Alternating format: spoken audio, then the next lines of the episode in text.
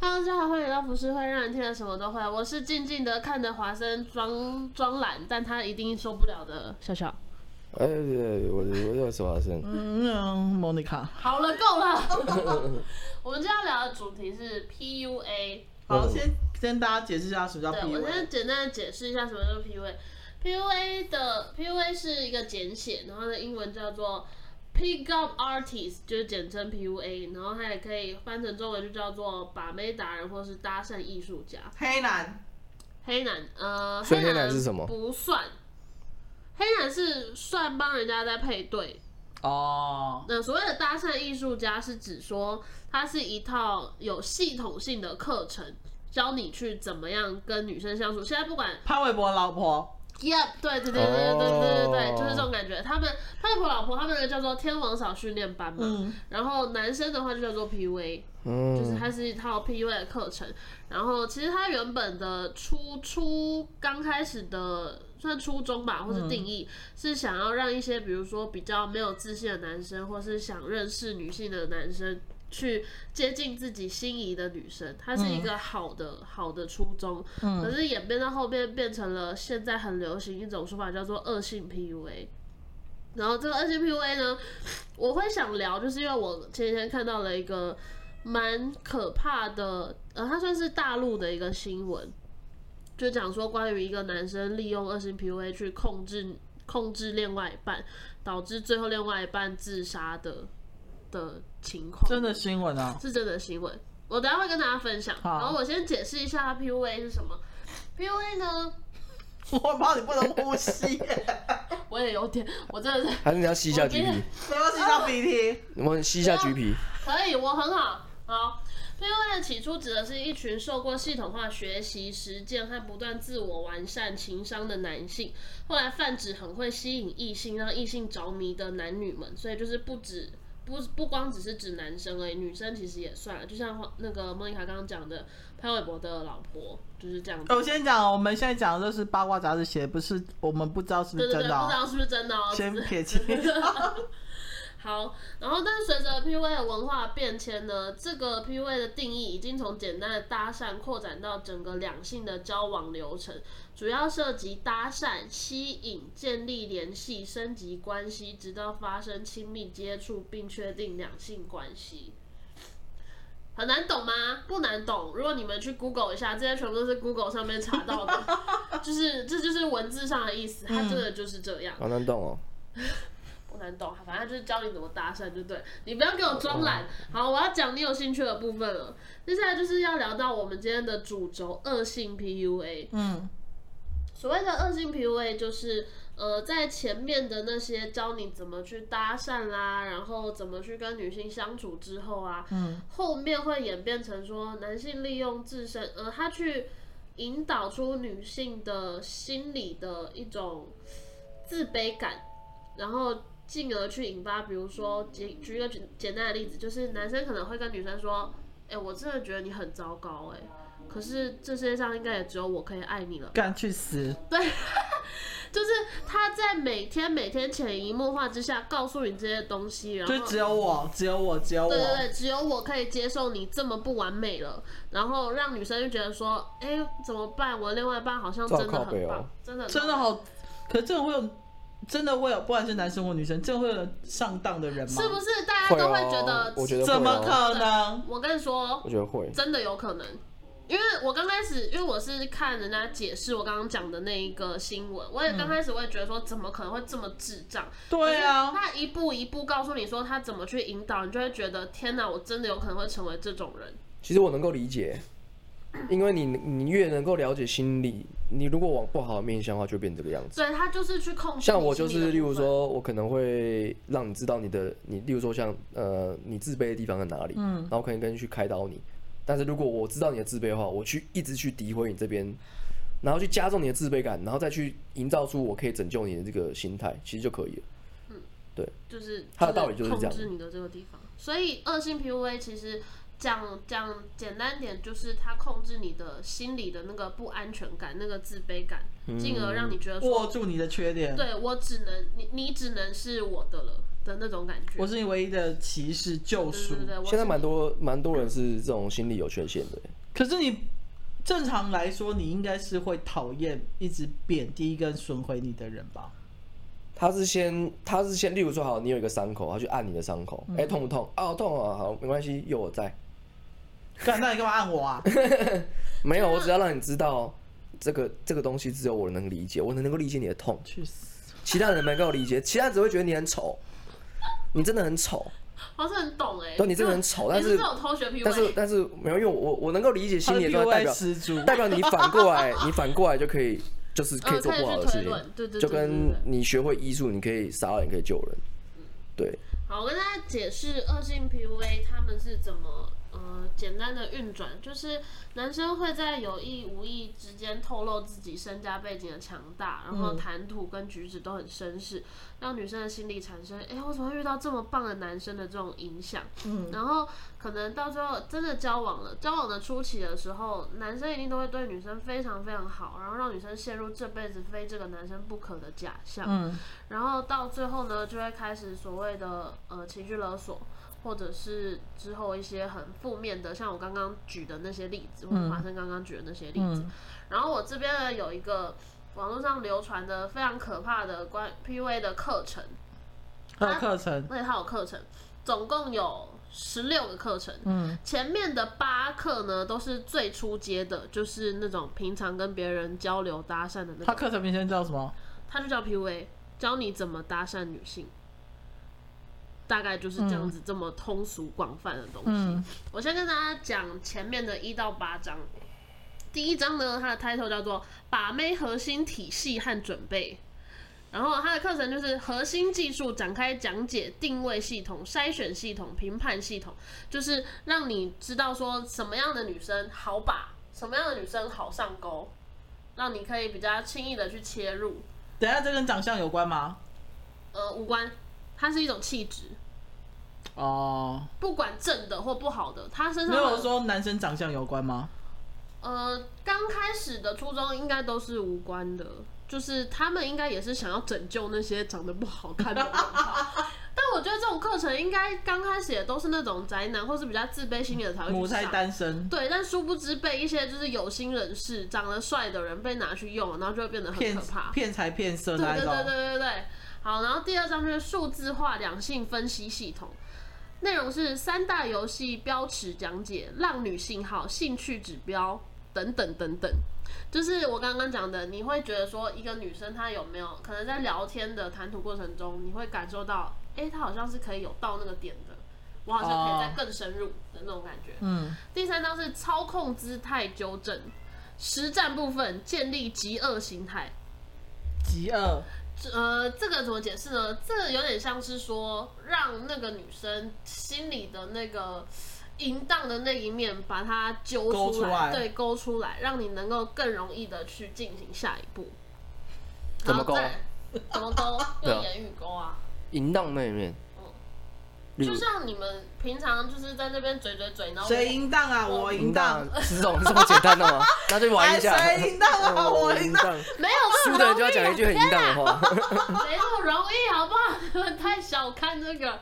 就像平常，就是可能你跟朋友聊一聊，聊一聊，然后有些骨子里，像我这种骨子里就是淫荡成分的，就会被勾起来的那种感觉，啊，懂吗？就这样。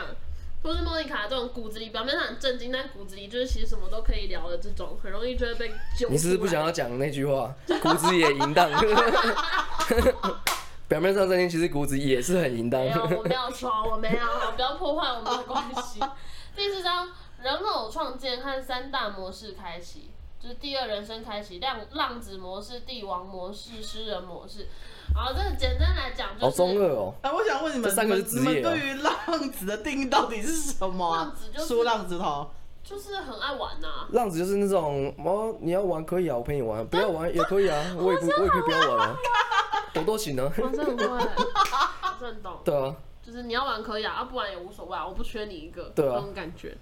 然后这个模式的意思就是说，去奠定、去奠定男性在女生心目中的某一个地位。就比如说刚刚华生示范的那种浪子模式，嗯或者是帝王模式，嗯就是我说什么你就要听的那种感觉；诗人模式就是很绅士的，就是呃，我就是一个文绉绉的人，让你觉得说，哎、这个人体贴有礼貌对对这样对对子，对，很有气质，很绅士。第五章好奇陷阱，好奇原理讲解，好奇陷阱的构造，如何在聊天建立好奇，这个应该就很很很容易啊。对吧？这就大家很能理解吧？就是教你怎么样去勾起男性，你为什么要笑？没有没事， 就是让你在言语中怎么样去勾起一个女性对你的好奇心，好奇让她更陷入晕船这样子。第六章探索陷阱，探索陷阱构造，如何让女人爱上你？这已经有点就是进化到要交往的过程了，嗯就是让女生。呃，去构建一个让女生想要更了解你的那种陷阱里面，让她觉得说，哎、这个人好神秘哦、陷阱妹，陷阱地、 陷阱哥，就会觉得说你这个人好神秘哦，我想更了解你，进而就是爱上你。 再，莫妮卡要翻白眼了。 再来第七章，掌握陷阱进程，判断坑内呻 吟，坑内，而且坑内呻吟，坑啥小？了解女人在每一个陷阱中的过程，透过呻吟去判断。 神啊经班要怎么知道啦？这是在跟在有跟你在洞里面，然后去靠那个回听那回音，知道你在哪里的意思一样，的多深多远？对，多深多远？这边讲的有点太文言文了 啦。深 远翻。成白话就是指说你在跟就是一退一进跟女生攻防的这段过程中，女生给你的回复，然后你要去理解说这个地方我可以怎么去进攻，这个地方我该怎么防守，我该怎么保持我的神秘感这样子的感觉。呃对对对，他讲他讲的很文言文。呻吟，好，第八章着迷陷阱。着迷陷阱的构造，如何让女人和你在一起？这边就是最后的要到在一起的那个最后的啊一，步他他骤。他们的课纲有在网络上就对了。有有有有有，这是有的。好中二，真的好中二。对啊，超中二的。我传我我等一下可以传到群组给你们看，你们一定会觉得很夸张。好，刚刚讲一到八章是最往呃最平凡的、最普通的 PUA 的呃原二，始的课程。哦哦，对还没到二级就对，还没对。到二指。接下来讲的九到十六章就是非常就是所谓的恶性 PUA 了。嗯好，第九章自自尊摧毁陷阱，摧毁陷阱的构造如何让女人丧失理智，就是刚刚讲的，呃，你先打破她的自尊，比如说。举莫妮卡为例子啊，她是一个女强人的形象。那我今天先摧毁你的自尊，就是告诉你说，那怎么摧毁啊？好气哦！你要怎么摧毁我们莫妮卡？就是你先一步一步先告诉她说，其实你没有那么厉害， 关你屁事， 然后就会走了。我不想跟你讲那么多。莫妮卡有点难，但我觉得莫妮卡可以当做一个考官呢，呃，对对对，你可以当恶性 PUA 的考官呢。来，现在上来摧毁我自尊 吧！就是女王。如果连这一步都做，不到的话，你就不要再上课 了。可以，你们开一个 PUA 课程啊，目的就是要攻防你这样子。好好笑哦！好，然后第十章是情感虐待陷阱。情感虐待的构造如何让女人离不开你？情感虐待这一部分就已经有点像是情绪勒索的感觉了，嗯，嗯就是，开始勒索你，就说呃你不能离开我哦，离开我我可能会受不了，我会自杀，我要死了，我了。死然后给就你看死哦！吧。对对 对对，莫妮卡不行啦，莫妮卡太极端了。第十一章极恶心态铸成术，如何铸成极恶心态？这边的极恶心态指的是去学习课程的这一个人如何去、呃去学习怎么样让自己产生这种极恶心态。他们教你的是说，你不能同情对方，嗯，你一定要让自己处于一种帝王姿态，你要觉得身边的人，你的另外一半是垃圾。嗯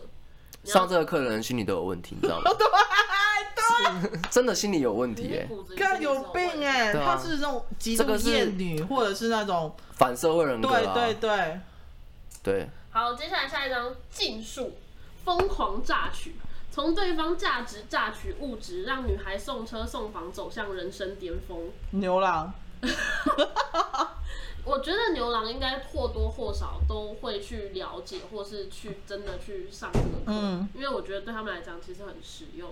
然后这一个就是也是字面上的解，就是让女生为你奉献一切，不管是金钱啊、对，肉金体钱啊，身体、情感呀就是从中去榨取这样子。接下来是一样的禁术，专属烙印、纹身鼓励，烙印比血腥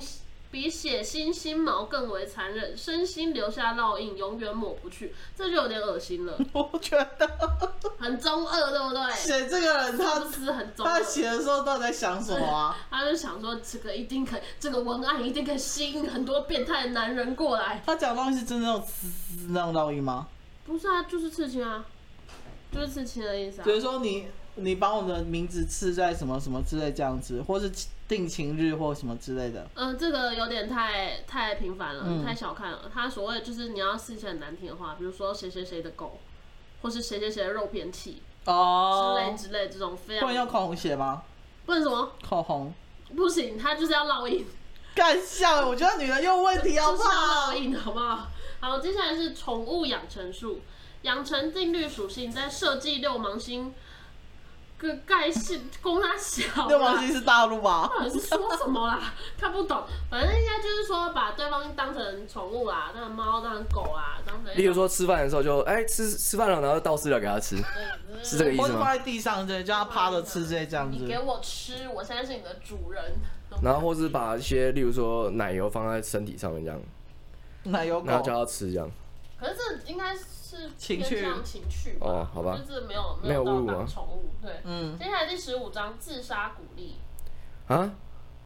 嗯，然后他的解释是选择阉割私聊导师私讯，就这边是已经秘密禁术的部分，最终极禁术。终极禁。术，它就是要要一对一传授。这有点像是那种呃，在青少年很流行的蓝鲸游戏，嗯，就是一步一步让他推。这也太恶心了吧，这个。嗯，很恶心。然后，可是这一个的目的是，就是像华生刚刚讲的，就是特别给那种心理变态的人，嗯，他们有一些人，呃，应该不说有些人，我相信每个人骨子里一定都会有那种征服的欲望，嗯，只是这些人会特别的想要显现出来，看到人家为了你死就会特别爽的那种感觉。嗯，然后接下来最后一个一夜速离，第一次约会当晚推导成功率达百分之八十，超越市面上所有导师。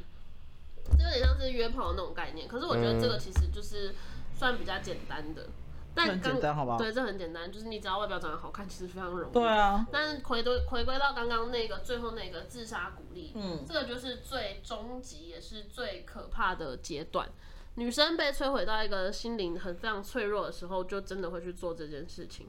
我解释完 PUA 了，我等一下一定要把这个传给你们看，因为这个实在是太好笑了，好中二真哦，的很中二。好，那我现在来跟大家讲，就是我看到的那一个大陆的那那一个个，大陆的事件。所以是大陆比较流行这个。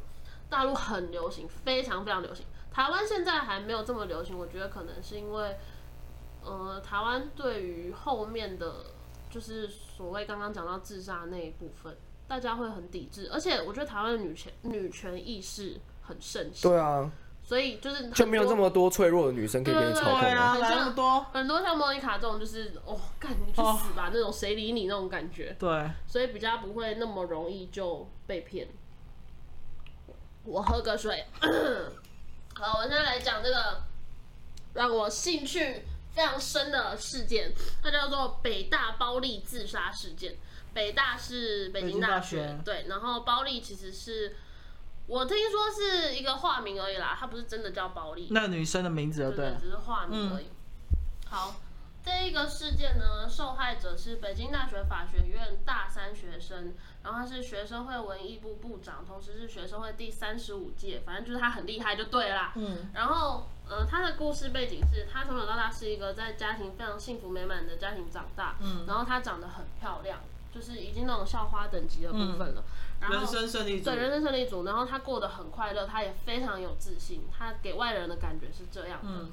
然后呢，她的对象呢叫做牟林汉，他是北京大学政府管理学院大四学生，反正他他是学生会长。然后在他的父亲那是男的长得很丑哎，可是他在学校是风云人物，你知道为什么吗？因为他爸爸是高官，他爸爸是中国进出口银行山东分行行长，就是哦非好常、吧非常非常家世背景很厉害就对了。嗯然后他在学校也是那种非常有人气，因为他感觉就是很绅士，然后样样什么都会，这样子很厉害，大家崇拜的对象。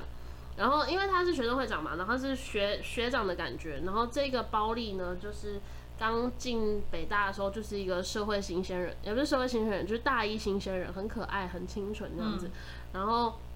呃，因为他是为了想要竞选学生会长，然后进入学生会，然后认识了这一个牟林涵这个学长这样子。嗯然后在刚开始呢，呃，其实他们刚开始认识的时候，双方都是有另外一半的，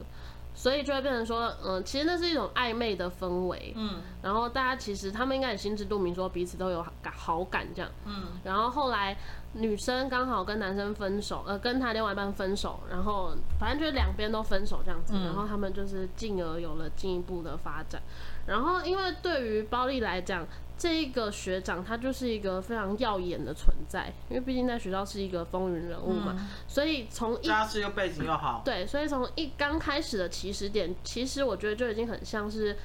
呃，这个包丽她内心就有种觉得，有种自卑感哦。对，就是她好优秀，然后哦我能跟她在一起，我很荣幸。可是她比较没有，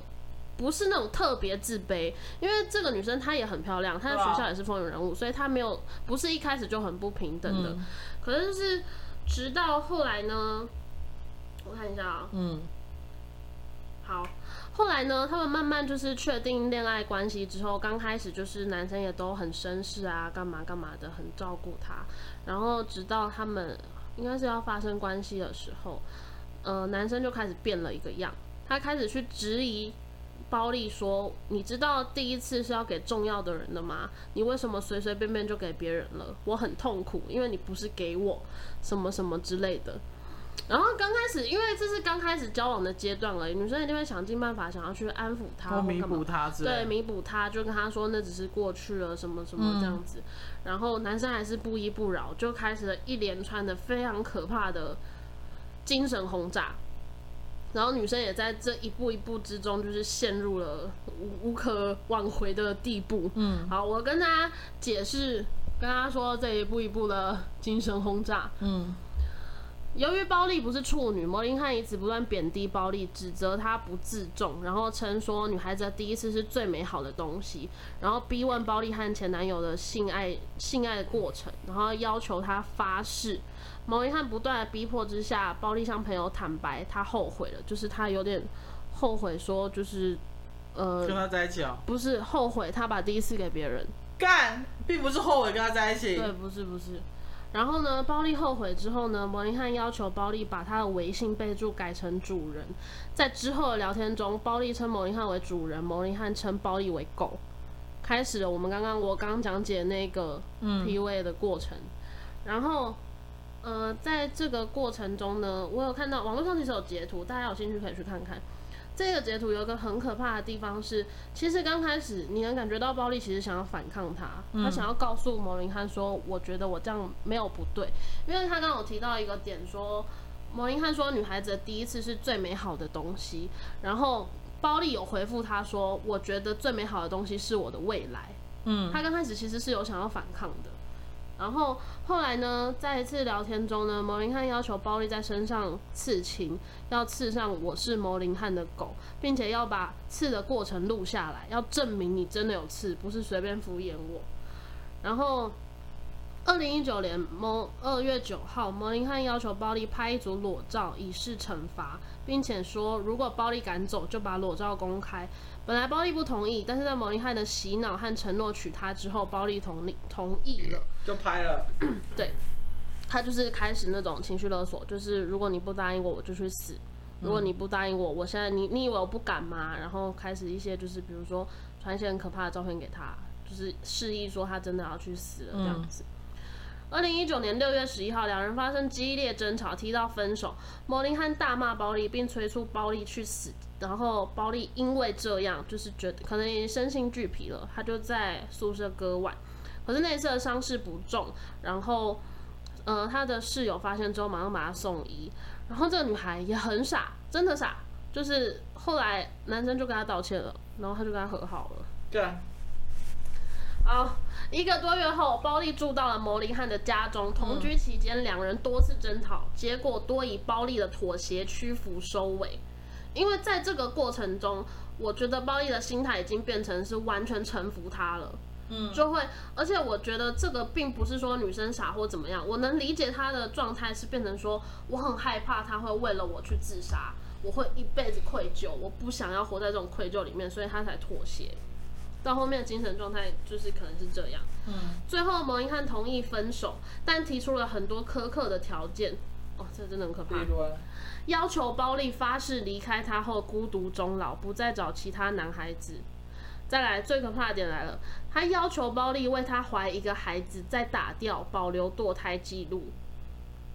超变态。可是包丽，包丽觉得堕胎不好，然后摩林汉就提出，那不然你去做绝育手术，然后要保留病历单，要求收藏被切除的输卵管。包丽同意了。啊，感觉有病呢、真的有病。重点是，呃，因为我觉得包丽她太想要，她真的太想要斩断了，她她自己应该也有那个感觉，是说她不能再这样的我沉就沦下还去。生病嘞，包丽那、吗？肯定生病啊。呃，有人在解析说，她感觉这就是另外一种斯德哥尔摩症的那种感觉。可是她在做最后的挣扎，她是真的想要离开他，所以她答应了他所有的要求，就是呃，堕胎那个她说她觉得不行，可是切掉就绝育手术她答应了。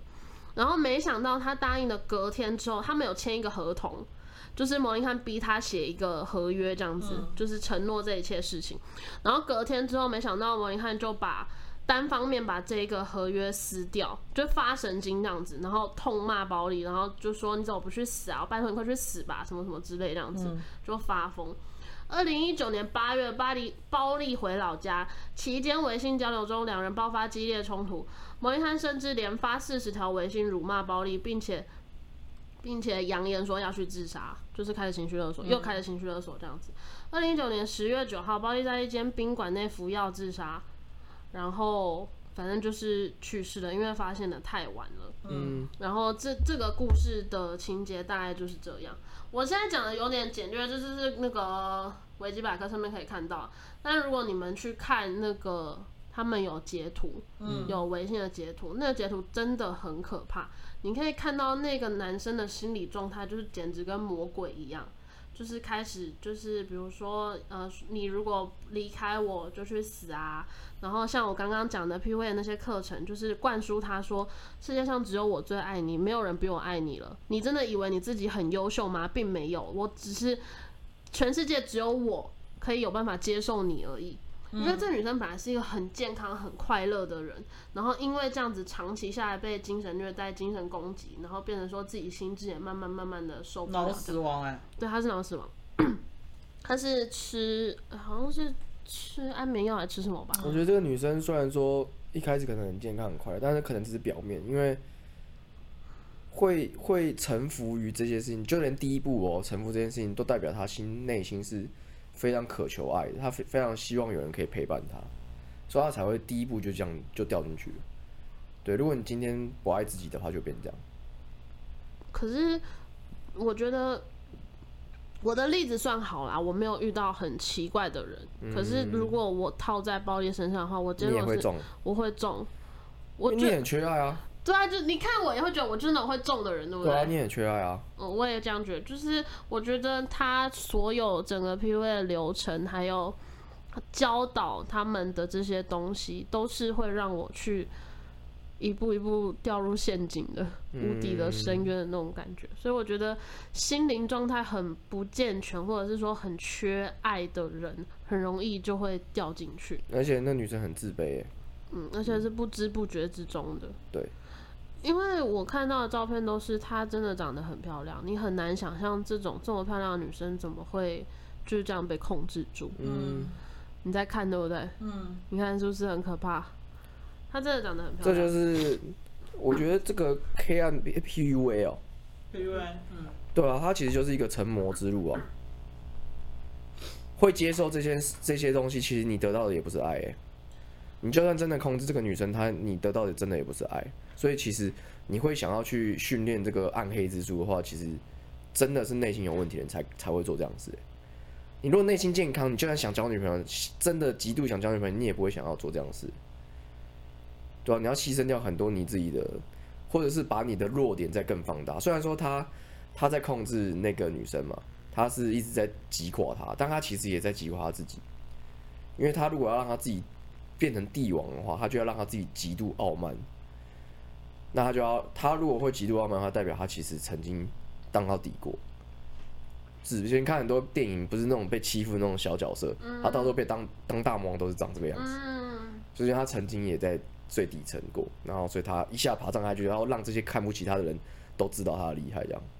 因为他被抓的时候好像就是有反驳，说他只是太爱他了，然后没想到居然会这样。对他内心认为他在爱他，所以他也他也变成那个啊，也是一种也是一个牺牲品啊，他也蛮他也是蛮可怕的。欸可是我觉得很多那种，就像华生刚刚讲，这种课程啊，就是特别吸引那种心理自卑的人，对，因为我受过太多，比如说被人家白眼或干嘛。然后现在有一个方式可以让我变成帝王，我一定一下子就进去。嗯，我就是享受那种被人家称赞，然后被人家臣服的那种快感，对就会成魔。对，就会沉默，而且利用你的自卑心态。所以我是蛮庆幸现在 PUA 在台湾没有算很盛行啊，可是在大台湾应该盛行不起来，我在猜，因为毕竟台湾道德魔人太多了啊。 对， 你要你要在一个道德观很很很智障的上面，你可能在印度还有办法，嗯对啊，印度有很多那种就是他们道德观基本上是很薄弱的，但是在台湾其实还蛮，而且自自由言论嘛，根本就不太可能会，可能会有一小部分啊小小小众的邪教这样，但但应该也申请不起来。可是我觉得，我老实说，我觉得中国现在也算算蛮开放了，但我觉得他们有点混乱呢、很乱混乱。嗯，他们很混乱，他们就是，我觉得他们他开放只是在前期而已，嗯就是他们在介于新旧混合的一个一个中间期，而且他再加上他们的国，他们国家政策是封闭的，所以他们再开放也开放不到哪里去，他们只是表面开放，但内心不开放，所以他们才会什么什么蓝鲸啊，或者是什么都在那边盛行，代表那边是一个很封闭的一个状态。而且他们他们可能在跟日本比起来又不太一样，日本人是压抑嘛，但他们的压抑是那种文明的压抑，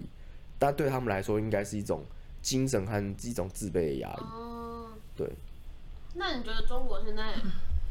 还是父权主义为重吗？是哎、感觉上是。虽然说我没有去了解，但我觉得感觉上他们那种国情来看的话，因为他们那种就是，他们应该还是强人出头吧，嗯，很会表现自己的人，然后很会，所以他们在，所以他们在这种心理自卑的状态上，应该是全部人都要提升到就是从自卑到自傲这个这个阶段，所以他们应该会真的会很崇拜自傲的人，因为我感觉到他们的竞争激力很强烈。所以有些人就是从自卑到自傲嘛，然后他们就会变得很厉害。所以就是刚刚讲的那种反噬的过程。哎，我刚刚看到一个他们的对话，就是某一天的时候，早上六点多，那那那男的问那那个那个北大女生说：“我有个问题想问你，我可以为了其他事情打你吗？”然后那女的十一点多才回，然后回复刚睡醒一点，然后那男就说：“起来啦。”然后说：“嗯，就是他们常会，然后他妈妈花了，因为他那个女生自杀之后，他手机好好像被男生控制一个礼拜，所以他妈妈花了快四万多块。”把所有删除的内容都恢复就对，不然完全不知道他女儿为什么会自杀。嗯，这件事情会炸掉是，我觉得女生的妈妈也很努力，嗯，因为她我相信她是很想要知道为什么自己女儿会自杀，因为。如果我今天站在妈妈的立场，我会觉得我一个好好的女儿，漂漂亮亮的，然后前途一片光明，为什么莫名其妙就自杀了？对啊。他一定没有告诉自己的家人是怎么回事。然后他他那个奶奶就说：“你懂什么叫主动跪在地上忏悔吗？你有做到吗？你有反思过吗？你是不是在内心深处？”然后女生说：“我有。”你是内心深处始终觉得是我传统，是我对不起你，有的话就闭嘴，然后在家等我，见到我的时候，然后跪下来求我原谅你。如果每次你都能跪在地上好好忏悔，现在也许我们会好一点。其实这个女生在享受被控制的快感、欸，她的表面其实是挣扎，但是其实她内为什么是挣扎？挣扎就代表她内心有一部分是认同她的，所以她应该是父权主义的牺牲者。她喜欢这种大男人的感觉，但当她太超过的时候，就会觉得说这样好像不太好、欸，但是她还是享受这个被操控的感觉。所以他是骨子里就这样子嘛。对那我这种背的好好看哦。但但是但是这个意思就是说，他从小就是经营在这样的父权主义下，所以他虽然说他不喜欢这东西，但他就像我刚刚我之前说的，他学到的爱是长这个样子。例如说，他假假设我随便乱讲，他爸可能以前就对他灌输这样的意念，然后可能会动辄就打打骂，但是他会说我是为了你好，所以我才打你，所以他就会把这个东西，如果今天他如果没有被男生打的话，他可能就会觉得你好像没有很爱我，但他不会知道这件事情，他不会知道这是模式，嗯，对，就是我只是随便举例而已，有些人就真的是这样，我觉得可能他，当然，我觉得一件事情一个巴掌拍不响嘛。对啊，对啊，我觉得一体两面。我觉得也许这女生，当然，因为我们不能去检讨受害人或怎么样，但是你看她这个女生跟她前男友在一起都没有发生过这种事情。其实我觉得检讨受害者这件事情是一个很错误的一个认知，就是你可嗯以大吃，看大有没有家可能过期真的会，呃我就放一段时间呢，有没有过期要先检你查看一下，你看一下闻一下味道就知道，过期就把它丢掉。因为这个社会是二元对立啊，但是其实不应该是二元对立，所以我们如果要了解这些事情的话，不应该是用检讨的态度去看，而且是真的了解。我嗯们必须要了解受害者他们在想什么，嗯，对，所以不是检讨，但是我们必须要知道为什么他会中招。你要去了解他的，对啊，我觉他得事出必有因呐、，啊对了解完之后，不是责怪他，而是说那我们要怎么办？我们要怎么去修改或这件事是情？可不可以防止下一次如果有类似这样子性格的人，对又遇到这样子的人，对，但是有些人用批判角度，他就是检讨受害者啊，你怎么可以这样子？对啊，你怎么笨呢、我跟你讲，怎么傻？就像最近你们知道那个瑞莎的那个事件，瑞莎她不是她以前是体操队出来的嘛，然嗯后你们知道这个新闻吗？对道对对对。然后因为她嫁到台湾之后，她就一直很想帮助台湾的体操在国际上有一席之地。结果呢，前几天的时候，因为你知道台湾的体体育协会是一个很黑的地方，然后他们就会觉得若瑞莎做太多了，然后得到太多资源的。但因为刚开始瑞莎真的是自己掏腰包，对不对？因为她觉得没有练习场地，没有所谓的道具，然后小朋友们下一次要在哪里练跳跃啊或什么都不知道，对不对？所以她就自己掏腰包，然后成立一个基金会这样。然后前几天就有我们在猜啦，应该是体体协会的人发动一些网军，然后在低卡假装是台台湾大学生，就是说看不起看不看不起瑞莎，就是什么占尽的资资源啊，然后吃干抹净，然后嘴脸很难看，对不对？就开始一直抹黑瑞莎这样子。然后瑞莎就在昨天还是前天就发了一篇很痛心的文，她意思就是说，她可以她可以把所有的明细都剖出来，对不对？她没有就是私保中囊这样子。然后他说他是真的为了台湾人在做事情，为什么要被这样伤害？结果因为这件事情发酵之后，那一篇低卡文不到一个小时就被删除了。那有人查出来吗？有没有人用内码查出来？有就有人查说那些，因为你知道最好笑是，我觉得这是 PPT 很很好笑，因为大家都在发在低卡嘛，然后就是 PPT 就有人说，什么时候大学生那么关心体操啊？对呀、对，他是然后全部都是几乎都是同一间学校的 IP 发出来的，就对。就是你知道现在可以买 IP 这种事情，嗯对，所以他们可能就是买那些网军，然后去，因为有一说啊，是说就是瑞莎这样子会挡人财路，嗯嗯，好，好我只坏啊！我只是跟大家分享一下最近看到的事实。台湾人不要那么坏好不好？对啊，然后比如说，因为瑞莎她，因为他们主要就是体操的受训的地方是在桃园，所以瑞莎有张就是跟郑文灿的合照，然后那些网军也说什么，你干嘛去蹭热度？你以为跟市市长合照，什么什么补助案就比较好拿之类，是不是？然后今天郑文灿还发了一篇，然后 take 瑞莎就说，就是很感谢他之类这样子，然后我就呃，好没事，好回到 P 位，有时候那种看到那种就是私底下为善不欲人知，然后嗯。又被攻击的人，真的会觉得很痛心。，对，然后我心里就想说，第一个人家也没有惹到你，好好，突然突然就挡你财路好了。可是那你要不要先检讨自己就对？对啊，因为体协会，你看每年奥运或者是一些世大运或者是一些国际比赛的时候，你知道很多国家的选手他们都知道自己掏掏腰包出去、欸因为根本拿不到钱啊，我知道。或是睡在走廊，因为根本没有饭店可以睡，你知道吗？因为钱不够。台湾的体协会不是黑出名的吗？对啊，啊、啊，不好意思，打了个嗝。好啦，我今天 PUA 讲到这里啊，我主要是想跟大家分享说，关于有 PUA 这件事情，然后现在台湾应该有蛮多人已经有在关注这件事，虽然这是去年的新闻，可是我觉得这种心理影响不光是男女之间而已，也有可能影响到你的交友或是人际圈，因为这种人性方面，我觉得是很不可测的。其实我觉得人性是很脆弱的。嗯，因为像我这种就是特别容易被人家影响的 人，我自己深知我就是非常容易会中招。还好啦，你周遭如果有明理的朋友，就是你不是一个很孤僻的人嗯的话，应该是不会不至于这么严重，因为旁边朋友知道的话，应该会阻止你吧。除非你是本来就不会跟朋友联络，然后比较稍微孤僻一或哦是点没有的，家人的人，对对对对对跟家人很疏离那一种。，对，比较疏离的就可能会这样。嗯，也是啊，我有人拉真的住比较孤单的人才会这样。那起码你还有旁边还有一些，嗯起码是明理的朋友，所以就应该不会让你这样掉下去。总而言之，就是希望大家能够慎选朋友。我是很想知道会不会有女生用这一套，然后对付男生这样子。说不定可以耶、但是我觉得会会是男生主动，是因为这全世界的父权主义真的还是占多数啊。哦，对，所以我全我才会觉得可能男生还是比较吃香，女生真的比较难，因为男生都会有个自尊心呐、一个一个大男人的自尊心呐、所以当女生用这招的话，可能就会很难。哦也是。对啊，你看嗯那台用湾另外一种方式，亚洲大部分都这样啊，台湾、韩国、日本其实都是大大男人啊，大陆应该也是吧？女生应该就是要用另外一种柔弱的方式。对，装可怜，哎，我们今天节目到这边，大家拜拜。拜拜。对不对？